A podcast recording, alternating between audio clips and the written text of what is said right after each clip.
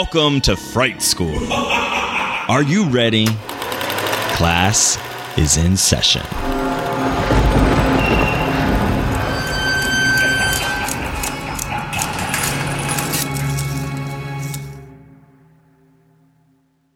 Welcome back to Fright School. Hello, Joe. Hello, Joshua. Ah, Joe, here at Fright School, we are proud members of the Geekscape Network. And guess what? What? We are kicking off our eighth season of Fright School today. Can you believe that? Oh my God. I know, I know, I know. It's crazy. I don't usually like to say that word, but it is. I yeah, because it's crazy for both of us to have done and committed this long to something yeah. and to each other. Joshua, you are the Yeah, longest you know, relationship I I've had with a queer person. Yeah, That's exactly. not myself. And California queer people, we're known for our flakiness. Go us. but no, seriously, I know we don't usually really split up the show seasons, but we've always considered October the official start of our next season of the show. And so here we are, 2016 to now. Overcomplicating horror for going on in into our eighth year. Wow. Wow. Let's make it to 10 and then just stop. I was so funny. I was just about to make the same joke. If we get to 10, maybe that will be, maybe we'll have said all we could say. Although, what's crazy is that we are always finding new things to talk about, as we will get to in the uh, second part of, of the show today. Uh, but first, I do want to say happy spooky season if you haven't already been celebrating. As I started, I, I considered Halloween to have begun the day I got my uh, Hocus Pocus Halloween Lego set on back on September 4th. That was officially the first day of Halloween for moi. But if you're just now starting because it's October 2nd, welcome to the spooky season 2023. Oh my gosh, I'm so excited. Welcome everybody. It's it's do you know the Grinch uh musical songs?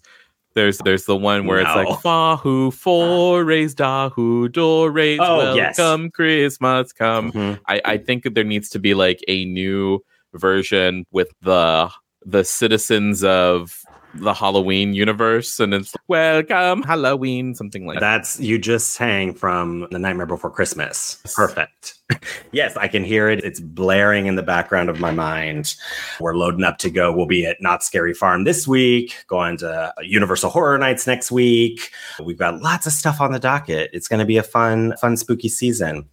And then, of course, we can officially announce that we are teaming up. So if you're here in California, you, you can come from anywhere, uh, Yeah. but particularly if you were in the San Diego area, Yeah. Southern California area, Right. really. then it might be doable for you on October 17th. That's a Tuesday. Fright School is teaming up with the Lambda Archives here, which is this incredible organization that preserves queer history here in San Diego. Or is it bigger than San Diego, or is it really just kind of It's San Diego, Tijuana, and the Imperial Valley. okay? Yeah, so they are dedicated to preserving that history. And so we are teaming up with them to do a presentation of the Rocky Horror Picture Show and talk back at the Diversionary Theater in their, is it the Clark Cabaret? The Clark Cabaret. Clark Cabaret. It's going to be super fun. It's also not a huge space. So it's going to be super limited. So check out all of our social media. You should see all the information that's out there now for links to the tickets, the donation to the Lambda Archive so they can keep preserving that history.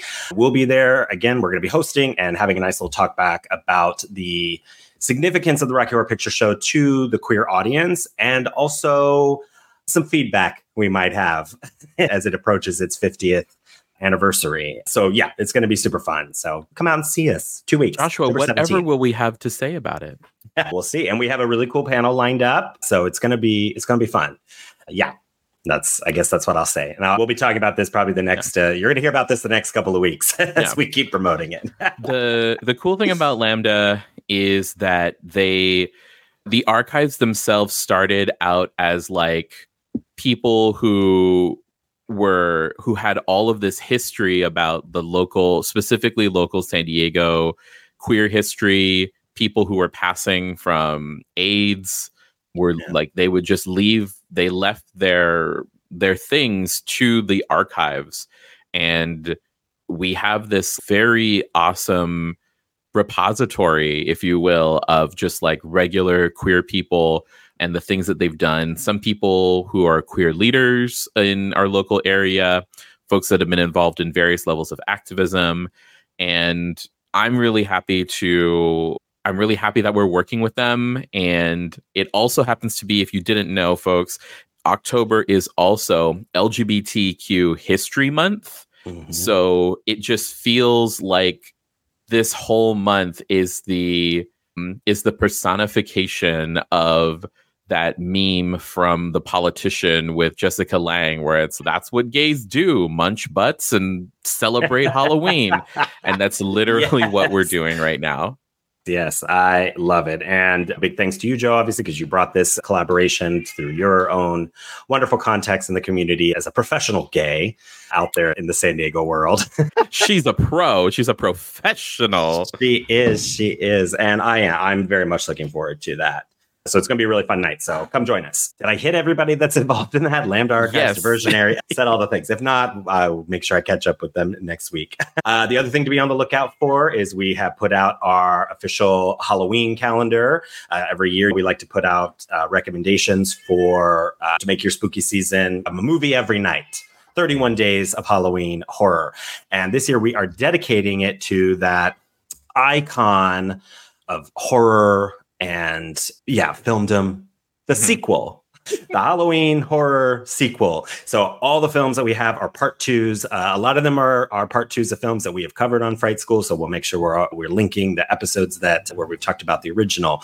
But we're encouraging you to go out there and check out the second bests. I, I guess maybe we should be careful about that. Well, it's a somebody... raging debate on whether the sequels live up, but there's some good ones on the list this year. So are you saying that there's going to be Interiors Part Deux?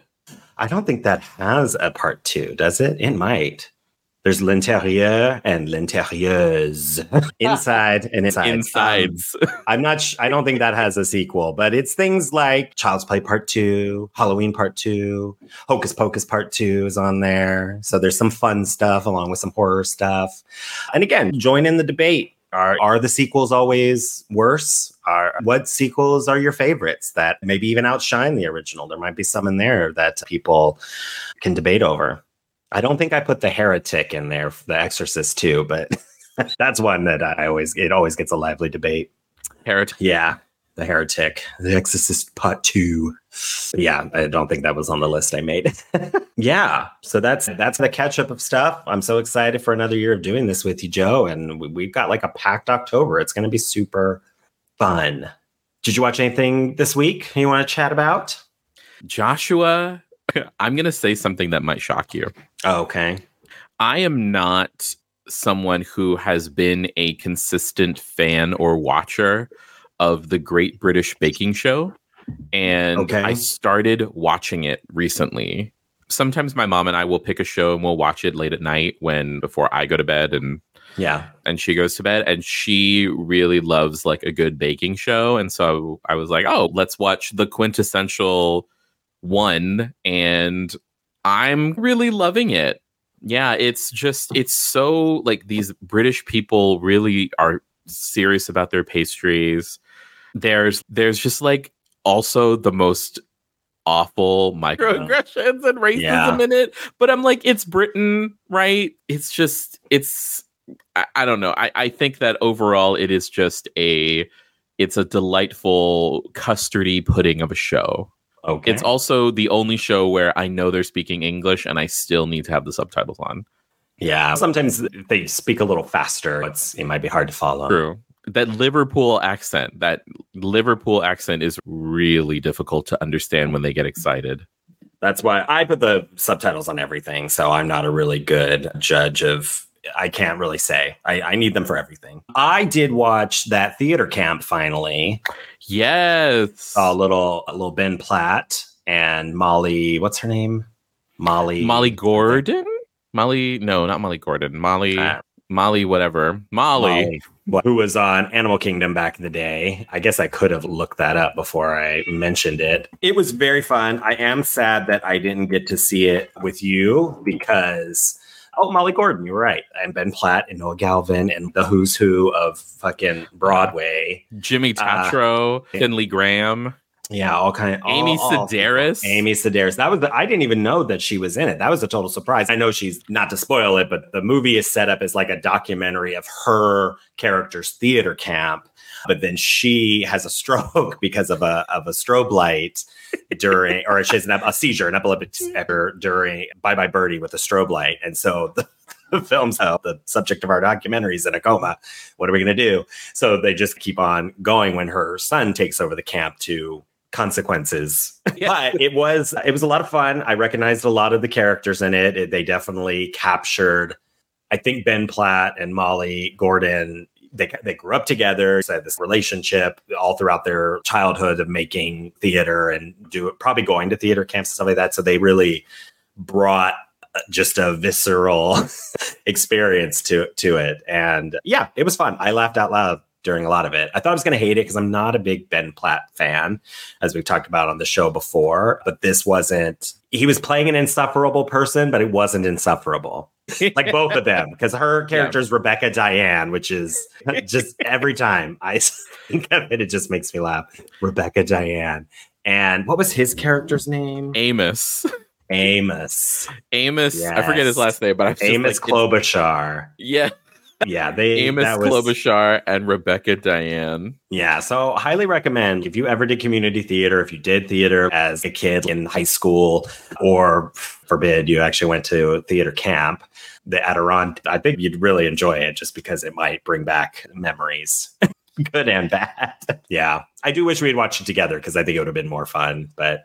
Although they didn't have, because they didn't, even though uh, the, the film, they're doing like Broadway type shows, but in these small spaces. So it's like cats in the front lobby or, or whatever. Didn't Crucible in the like Yeah. multi-purpose room. in the multi-purpose room. Yeah, exactly. So because they didn't actually do music from the musicals, there was the the music in the film was their original show that they're trying to put on. I guess it wasn't as imperative that you were there because we w- we wouldn't have sang along to. There wasn't there My wasn't that moment.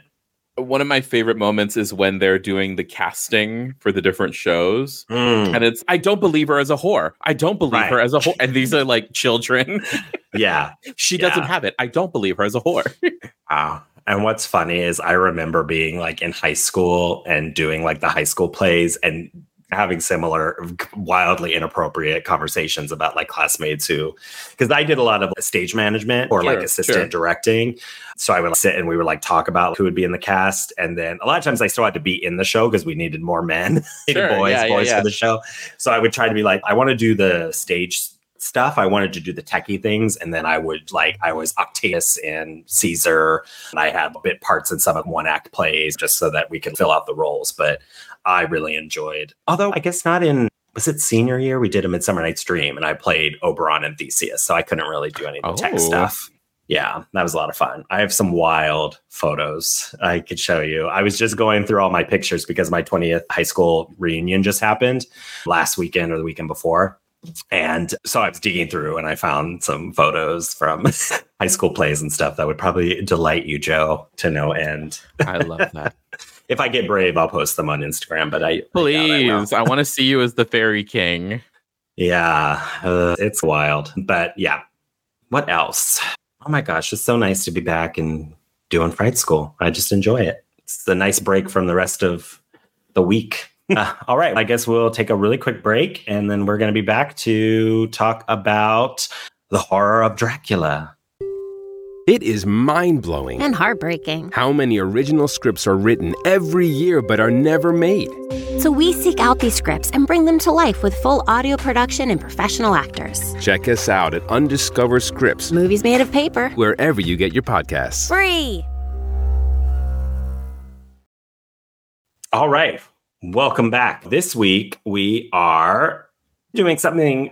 So I thought this would be really fun in, our eighth season. Like I said earlier, we have largely throughout the history of Fright School really focused on American horror and a lot of the American horror expressions of certain like monsters because we had Universal. So you have Dracula and Frankenstein, the Mummy and the Wolfman, the Bride of Frankenstein, these sort of iconic figures that have uh, really informed the American landscape when it comes to these kinds of characters.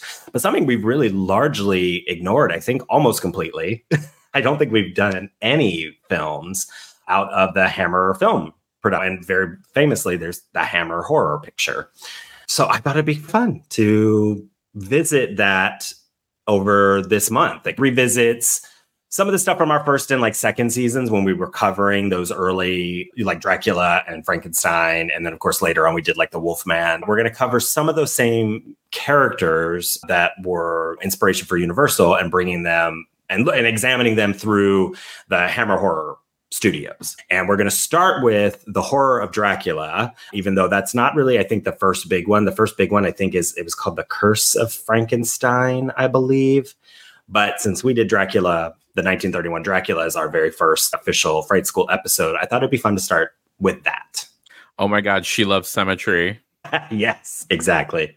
If you don't know, Hammer Film Productions, it's a British film studio based in London. They were founded in 1934. So, what is that, like 20 some years after Universal? That was established, what, like 1912, 1913, somewhere right? Yeah. But similar to Universal, they really hit their stride 20 ish or so years into the production studio in the 50s and 60s with horror. And I think Universal did similar. Of course, they made some really great pictures and things before 1931's Dracula, but I think hitting that Universal monster run in the 30s 40s and 50s you know really helped establish universal in some ways mm-hmm. and so i think hammer had a similar thing and they were using the same like Frankenstein, Dracula, The Mummy. They have all these movies based on these uh, iconic figures. And they just dominated the film market in the late 50s, 60s, 70s, I'd say, mm-hmm. especially because they had Christopher Lee and Peter Cushing, and these two huge figures in horror that have come to epitomize visions of Dracula, Van Helsing. I think Christopher Lee played Frankenstein in The Curse of Frankenstein with Cushing as Dr. Frankenstein. So they had paired up in that and then returned to do The Horror of Dracula as Christopher Lee as Dracula and Peter Cushing as Van Helsing. So sorry, I was just looking at obviously there's a lot of a lot of history there, but we're going to mainly focus on the on Hammer horror. And I love that they have like their own Hammer horror cinematic universe.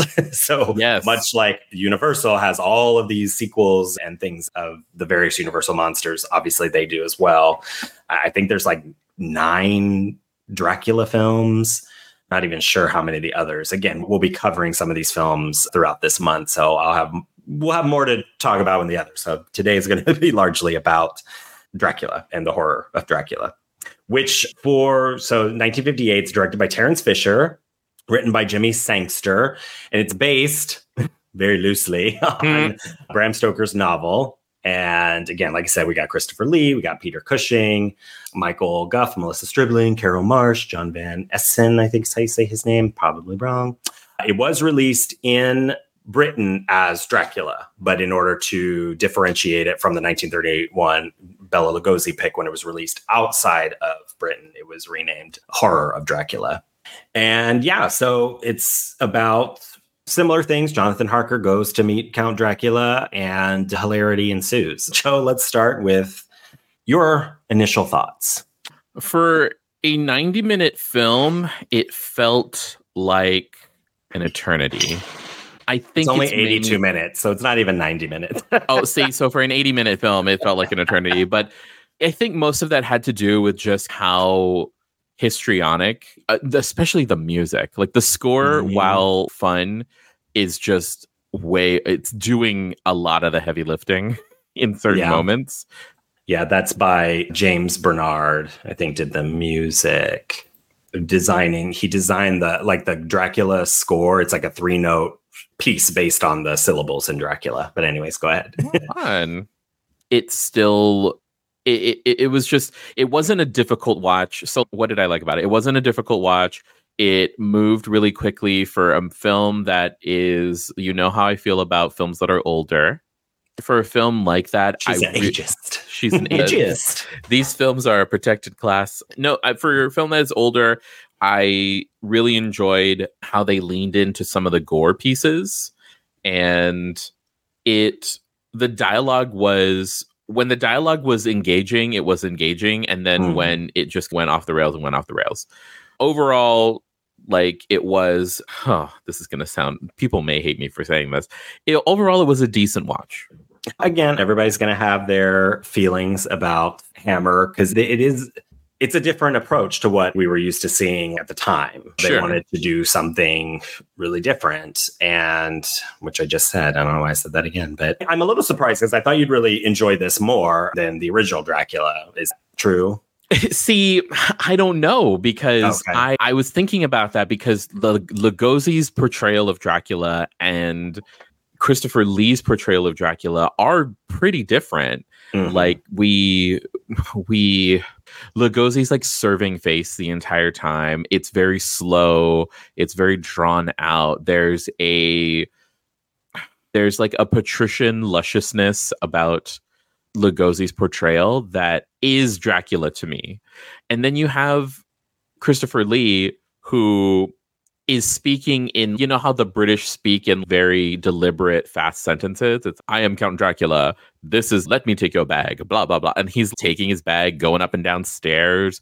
He's moving really fast. The cape is doing a lot. The cape is serving, and it's just so different. And it was it was a kind of breaking my brain a little bit. And I also know why it has to be that way, right? Because you don't want to be accused of especially at the time that this was this came out, you don't want to be accused of doing a Lugosi caricature of of you don't want to be accused of doing a caricature. You don't be accused of doing the same exact thing. And Christopher Lee, capable actor that he is, he needs to make it his own.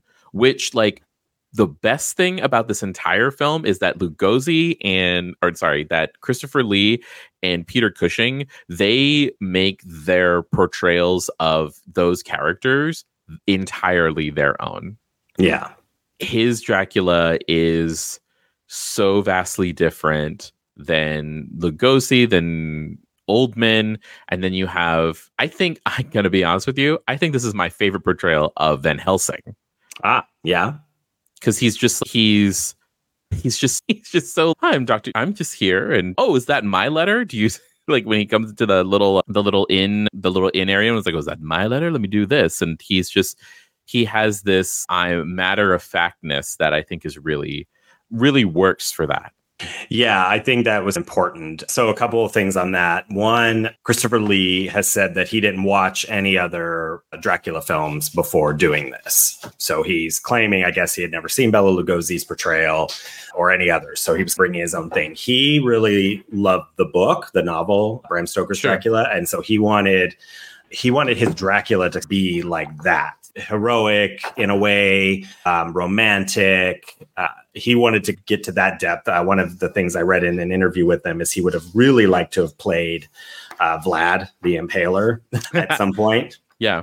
Um, I'm not sure if he was still alive when Coppola's film came out, Bram Stoker's Dracula, but I'd really like to know what he thought of it because I think that was probably closer to the idea that he had of what he wanted to bring to his Dracula. Sure. And I think in some sense, Gary Oldman's portrayal in that film does owe something to the Christopher Lee and Christopher Lee's version of Dracula. I think it's combined with Bela Lugosi's in some ways to cr- Hmm. in pop culture to create a, a mix between the two, where you get these like aristocratic vibes from Bela Lugosi and uh, maybe a little bit more like that Romanian kind of a little bit more Eastern European, but with the sexiness that Christopher Lee tries to bring to it and like a sense Sure. of romanticism because that is definitely in here. Sorry, I was looking if I could find the the quote that I saw from Christopher Lee about playing Dracula. I had it in a book and I didn't mark it. But anyways, yeah, it was just that was his like dream was to play him that way. I will say out of Monsters in the Closet, I did find this that I liked. Where was it? Yeah. So one contemporary review of Horror of Dracula tested Dracula is no legendary half man, half bat as Bela Lugosi was in the original. He is handsome, sinister human being in a long black coat cloak with a sexual lust for the blood of the beautiful women who are his victims. And so Hammer, Hammer Films conformed to the demands of the adult monster sex marketplace and relied uh, heavily then on sequels uh, for their most successful films. And at the time, this is coming from, so just to get into where Horror of Dracula was situated, this is from Senses of Cinema. Horror of Dracula appeared at a pivotal time in British culture when it began to move away from the repressive world of the early 1950s and towards a different uh, type of life. Uh, during this period, Britain experienced a more consumerist lifestyle, youth culture influenced by Hollywood cinema, rock and roll, the aftermath of the Suez Canal crisis, angry young man movement in British uh, theater.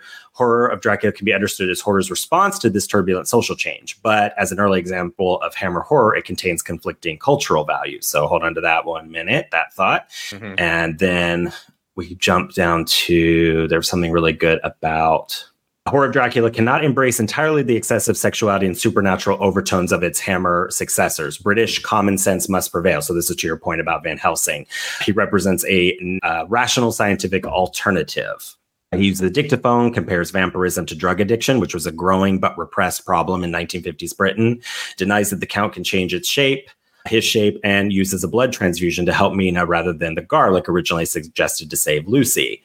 So he shows up as as again, I think this goes back a little to our original conversation, the 1931 Dracula, where Dracula is representing this like sexuality and wildness and connection to something dark and supernatural. And Van Helsing is showing up to reestablish The order. common sense, even though I think the Van Helsing in Dracula is a little bit more wild. He's more superstitious and more, whereas this version is that smart British straight laced guy is going to show up and explain, oh, all of your silly superstitions are not like that's that stuff isn't real. We need to talk about the real creature that the vampire is, not something that can turn into bats or turn into wolves or burst into mist or whatever. So I think that, yeah, I think he he just approaches him, yeah, very differently. So I like that you brought that up. Anyways, I, I also No, believe Christopher Lee more as as a very erotic and seductive figure than Bela does. Mm. Bela kind of plays Bela's portrayal is not I don't believe I think it's like more because of the way his eyes are and the sustained gaze and it's more his like glamoring and entrancing and Yeah. like the subtext of the subtext of the seduction of like this eastern european force ethnic quote unquote force right. Whereas yeah. you have Christopher Lee and have you, it the ethnic aspect of it is removed from Yeah. from this film, and it becomes Christopher Lee is more believable as this predatory of women and people. Yeah, absolutely. And I think that again was on purpose. When he, so this is also from the same article, when Lee speaks his first lines, he not only extinguishes the Universal Studio legacy of Bela Lugosi, but also returns the Count to his rightful place in British culture. But unlike mm-hmm. Lugosi, I'm not sure exactly what they mean by that rightful place in British culture, other than, I guess, the Count, like this idea of being bestowed a Count Some sort of nobility type thing. because obviously the novel's version of Dracula, he's based on Wallachian Prince Vlad the Impaler, right? Yeah. But regardless, I, I do that they bring up, but Lee is definitely one of us. The Count speaks perfect English, does not need to struggle with his vowels. Lee's Dracula evokes his hidden desires within his victims, collapsing those British ideological barriers of repressive sexuality and good taste. So you're right. It is. It's a different approach, and it does. It's he's not. It's not the same. Like we talked about in Dracula, we talked about in some of the lesbian vampire films that we discussed. This sort of Mhm. ethnic invasion anxiety story that, or aristocratic poverty. The rich are feeding on the poor kind of conversation. Mm-hmm. This is much mm-hmm. more speaking to what was it? The Victorian, the victories of repressed Victorian morality. yeah. So in this film, because of the time it was made, and these were very real cultural conversations going on, making this film, having it be sexy. They edited things out. I'm not sure which version you watched. There's a few different versions of this film out. The version that I watched was, I think, the original uh, theatrical version because it didn't have. There were some certain scenes cut out, especially of.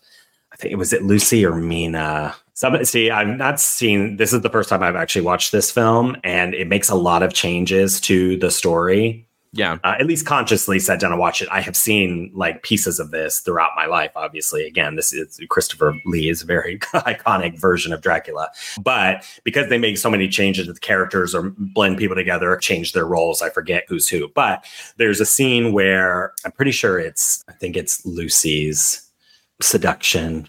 Or maybe it's Mina when she comes in. But anyways, the director gave the actress the direction to when you come in, your physicality, your face, your emotions should be like you've just had the best sex of your life after you've spent this evening with Dracula.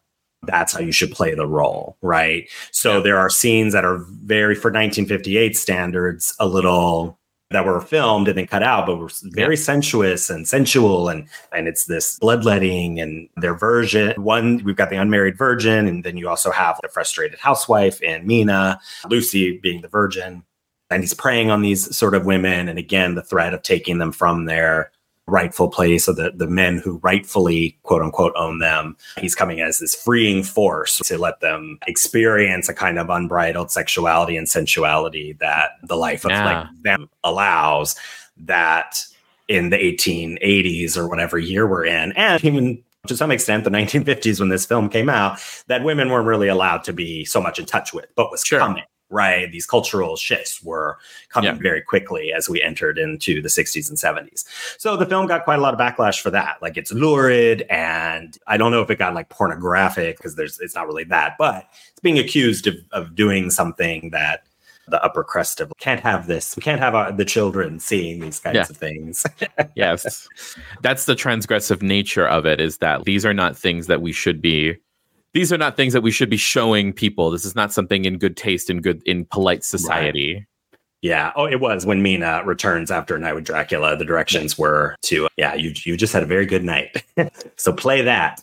You finally had an orgasm, and he right. found your G spot and your clitoris. Like, and he did all the good things to them. Yes. Uh, yeah. Exactly. Which again, it's that is kind of echoed in the original, like the 1930s Dracula. But I think back then we discussed also the homoeroticism of the vampire. But I think that's really sapped out of this version of Dracula. Yeah. I don't read this film as uh, so much queer. I mean, we can respond to it as queer people and rather, because I mean, I do think like Christopher Lee, although I don't particularly think of him immediately as an attractive man for me. But in this role, he's very sexy. He exudes a certain kind of energy that, you know, I think that we can respond to about masculinity or about his portrayal of Dracula being less dandy-ish, I think, to yes. some degree. Yeah. Less foppish. Yeah. And he's definitely focused on on women because even in the it's not his bride attacks Harker, right? He doesn't try to drink the yeah. blood of Harker. He's not really shown to be drinking the blood of men out, maybe in attacking or fighting, but that's not. It's not a draw, which we've yeah. seen in other Dracula type stories. The victim's gender may be a little bit less important, but in this, it feels very Lee's Dracula likes himself a woman, and that's what he's going yeah. after. and we don't get a Renfield, right? We don't no. get Renfield yeah, we cut that out. We and again, there are some big changes. Harker, Jonathan Harker in the novel and in other adaptations, he's a solicitor who comes to like help Dracula with some sort of lawyerings and and get sucked into this world. But in in this case, we have him. He's there to be a librarian, which actually, man, Dracula could probably have a really good set of books. I'm not mad at that. But he has the ulterior motive of knowing what Dracula is, and he's there to actually try to kill him and any other vampiric entities he comes across, which is cool because they set him up. You think he's the hero. And this is a couple yeah. years before Psycho. It's Marion Crane who gets set up like you think you're going to follow her. And then she's murdered within the first 15, 20 minutes of the film. Yeah. Uh, Scream, Casey Becker's character, you have that kind of iconic of, oh, this is the hero. And then they get killed it's cool that Jonathan Harker is set up in the same way. You think that he's come to harm Dracula, and we know in the novel he survives, gets married to Mina, and they have a son some seven years after the events of the film. Other versions of, of Dracula, Jonathan usually you know survives as one of the hero kind of characters survives gets to marry whoever mina or lucy or whatever mm-hmm. woman they mm-hmm. replace and go on to have a happy ending but in this he's turned into a vampire and staked by van helsing very early in the film which was a bit of a shocker yeah did you were you surprised by that? Was that did you mm. think what did you think? Where did you think the Harker character was going? Uh, I was trying to figure out actually I had a question. Is the voiceover from the book from the novel in the beginning? The voiceover that Harker does mm, could be only because he because when he does the writing in the journal, that's obviously not because his role is not to be a librarian or to or to be there to kill Dracula, right? Sure. So I'm not sure. I'd have to go back and listen to it. Okay. Again, it could certainly be adapted from it, but because his characterization is so different, I'm not sure what's what's from Dracula and what isn't. Sure, understand. The Harker stuff was just really fascinating because you can tell that he is titillated by the vampire woman that's Mhm. there. Yeah. And I was so distracted. I was like, okay, this is Jonathan Harker. Like, where, what, doesn't he have? And I'm having the, the thoughts I'm having. Doesn't he have a fiance? And then that little scene happens. Dracula hisses her away. He goes and he take. That's when he takes out the picture of Lucy. I'm like, what is happening here? It was also just for me the urgency was a little sus, right? Like he, Mm. it's just, it's a very kind of like English. It, it- it was like we have this th- existential and very real threat to humanity in Dracula. I'm just gonna unpack and take a minute to write. And I was half expecting him to go in and find a tea set and make himself a cup of tea before he goes out and explores the castle. So the Harker stuff was very like strange. And also because it's been so long since I've seen the original like Universal Dracula Right. and even though it's more recent but trying to like get the Keanu Reeves of it all out of my head, it just was it was an interesting it was interesting choices and I was struggling to pay attention because I was trying to differentiate everybody in my head. Yeah, I agree. It was hard for me as well because I'm so used to these others. Because yeah, you're right. Um, Jonathan Harker's fiance in this is Lucy. Mina is Mhm. married to someone else, a character who I'm not even sure is in the book or not. I don't remember Arthur Holmwood. Maybe he is in. Yeah, he is in the novel. Oh, and he is engaged to Lucy in the novel. That's right. So they've mm-hmm. switched them, their stories. And then, yeah, they totally change Harker. And then Dracula, he's obviously his own thing. Dr. Van Helsing. Yeah, there's definitely some big enough changes in the streamlining of the book to, to fit into the into this again 80 something minute film at least the original version it's been expanded there's some other cool footage that you can find online of like when Dracula dies and the sun hits him, he starts scraping his face off. Hmm. That was edited out because it was seen as too violent, too gory for the time. And then again, like I said, some of the more sensual scenes were pulled or toned down. Um, all right, what was there was something else I was going to say. There was a comment about the unholy cult, which I liked. I don't know that I was like that needs to be something. We just need a, a movie called The Unholy Cult. That was a first draft name for this podcast, right? yeah, it The- should have been. The Unholy Yeah. Cult. The Unholy Cult. I'm still trying to figure out how to make a cult, but we'll figure that out one one day. After I finish the this master's degree, maybe I'll, I'll have Yes. some better. oh yeah, Hammer did. They produced eight sequels, so there's nine Dracula films total, six of which Lee reprises, and four have Cushing as Van Helsing in them, but I'm not sure which ones. And those were made in 1960, 66, 68, 70, another one in 70, 72, 73, 74 Wow. yeah, a lot of a lot of Dracula in a very quick amount of time. And again, I think that this Hammer's whole approach really helped solidify this new version of Dracula in our consciousness and gave us some other characteristics that have been enduring, I think, in in Dracula and vampire legends. All right. Other stray thoughts you had while whilst watching? I knew immediately Peter Cushing as Grand Moff Tarkin from Star Wars. Yeah, I believe so. And Yeah. I Christopher Lee too is like Count Dooku. I think he's Count Star Wars. Dooku. They were like I- old friends. Apparently, they work together a lot. They both have very nice things to say about each other. If you look at interviews, Lee and Cushing, um, Sure, sure. they had a very enduring uh, friendship and professional relationship. They I, I just kept hearing as he's talking, I just couldn't get uh, you may file when ready out of my head. Yeah, And then Arthur, I was like, why does this guy look familiar? And then I went on IMDb towards the end of the film and I was like, oh my God, that's Alfred from the Batman movies from Tim Burton, from the Schumacher. yeah. Like, Michael Gough. Yes. Yeah, yeah. Oh, this guy. Love it.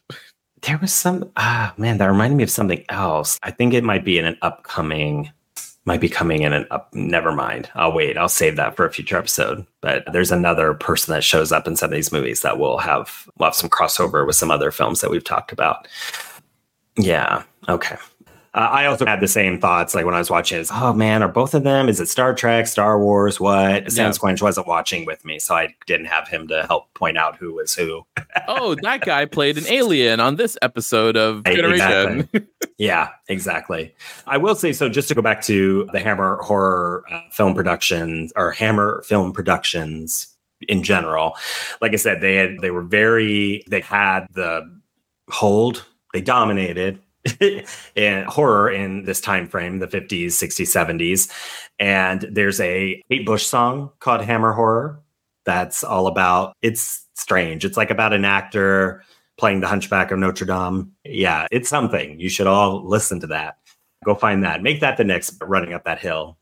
and then it so they went away in the 80s. They stopped producing around the 80s and then they were bought out and rebranded Sure. and started releasing films again around 2007 2008 including in 2010 the let the right one in remake let me in was produced by under the hammer hammer productions moniker the woman in black with little harry potter daniel whatever and the lodge in 2019 which i don't think we ever did on the show but i did watch it's quite a fucked up film i i, I enjoyed that we should do that sometime actually okay. when we're craving a, a snowed in feel Oh dear. We'll wait for the weather to turn a little bit more heinous. Yeah, but again, I don't know how over these years we've missed talking about like any of Hammer horror. So I'm excited for the next few episodes that we're doing that are dedicated to some very big films that came out across across the decades. I tried to find we're working we're currently have scheduled a guest who will bring some really interesting insight into this conversation but then i also tried to go on and find a lot of different lists and looked at what's considered the best of hammer horror to to bring Sure. into this conversation so i'm I have high hopes that you will maybe you won't love all these movies, but I'm I'm hoping you'll again connecting them to some other of the horror that we've talked about across time and and seeing these other really enduring versions of very classic characters from a totally different context. Uh, I think will be fun. I'm excited to dive in just because it's it's nice to visit the greatest hits or just just the films of an established like Yeah. studio or aesthetic like when we talk when we did the Giallo films from Argento right I was like just about to bring that up. That's so cool. Great minds. So perfect. Yeah, Go ahead. so I'm I'm excited, and also it's come up a couple times when you've had conversations with some of our horror friends and in general, and it's okay. I need to be able to understand this because it, it would be like now saying, "Oh my god, I love an A24 horror movie," right? And I Yeah. want to know that. Yeah, there's a really specific aesthetic, I think, that kind of comes along with some of these films, especially the early ones, the ones that sort of established in the 50s um, and early 60s. Um, and then, as, as happens, sometimes the uh, quality is a little rocky. Uh, but these first ones, there's some really beautiful things happening in them and, and some really interesting conversations that I, th- I think is going to be really fun. And again, like we mentioned the first half of the show, we're going to be doing this special event uh, with the, the showing and talk back about of the Rocky Horror Picture Show, which owes a lot of its imagery and success, I think, to an understanding, a cultural understanding of Hammer horror. A- And also you know, RKO Pictures and and Universal, yes, those are all in there too. These references, but there are some really specific references in Rocky Horror that belong to, I think, originally to Hammer Productions. So I think I just think this really will round out our conversation and examination of that film as well Hmm. by getting some of our hands on this. Yeah. And I do have some interesting queer stuff coming up too in Hammer Horror. So don't worry, it'll get queer Oh, I can't wait! I can't wait for the gay shit. For you, Joe. Speaking of that, really quickly, I, posted about it on our Instagram, so you can go and look. But we do, I'm encouraging everybody to go to Buy Olympia and get a copy of the print of the Queer for Fear cover because it is gorgeous. Look at that. If you're on Patreon, you can see this. But if you go to our Instagram at Fright School, you can see it there. And there's links and stuff of where to buy it, help promote and support this great book and really beautiful art that is just filled with tons of imagery. Wanted to quickly plug that as well because we are Yeah. celebrating uh, LGBTQIA plus History Month as well. Yeah. So that's the queer thing you can buy today. I've always like flirted uh, with the idea of getting a tattoo, but I've just never figured out anything I would commit to. And I think I could do like a lovely quarter sleeve of this thing. Like I I would love it's uh you have to go on go to our Instagram page where we posted about it and also go to the Queer for Fear Instagram. Ami, who is the artist who created it, she has this beautiful artist statement about it and every single thing is intentional. And it just it, that alone just makes me like it fulfills me so much of how much thought goes into it. And so please go out there buy it. If you get a tattoo of it show me so that way i can see and be honest with me about the pain of it all. But yeah it's beautiful. Please go get one All right. That wraps up this episode of Fright School, all about the horror of Dracula. Check it out. It's uh, out there in the streaming land. I'm sure you could find a copy. And we look forward to seeing you all again next week. Joe, good joshua night. good night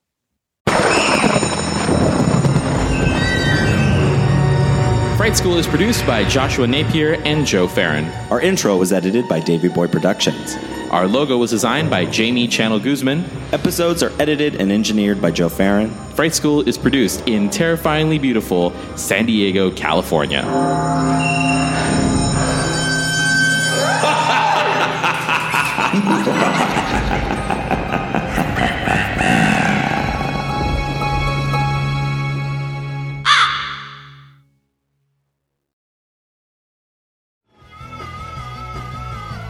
You're listening to the Geekscape Network.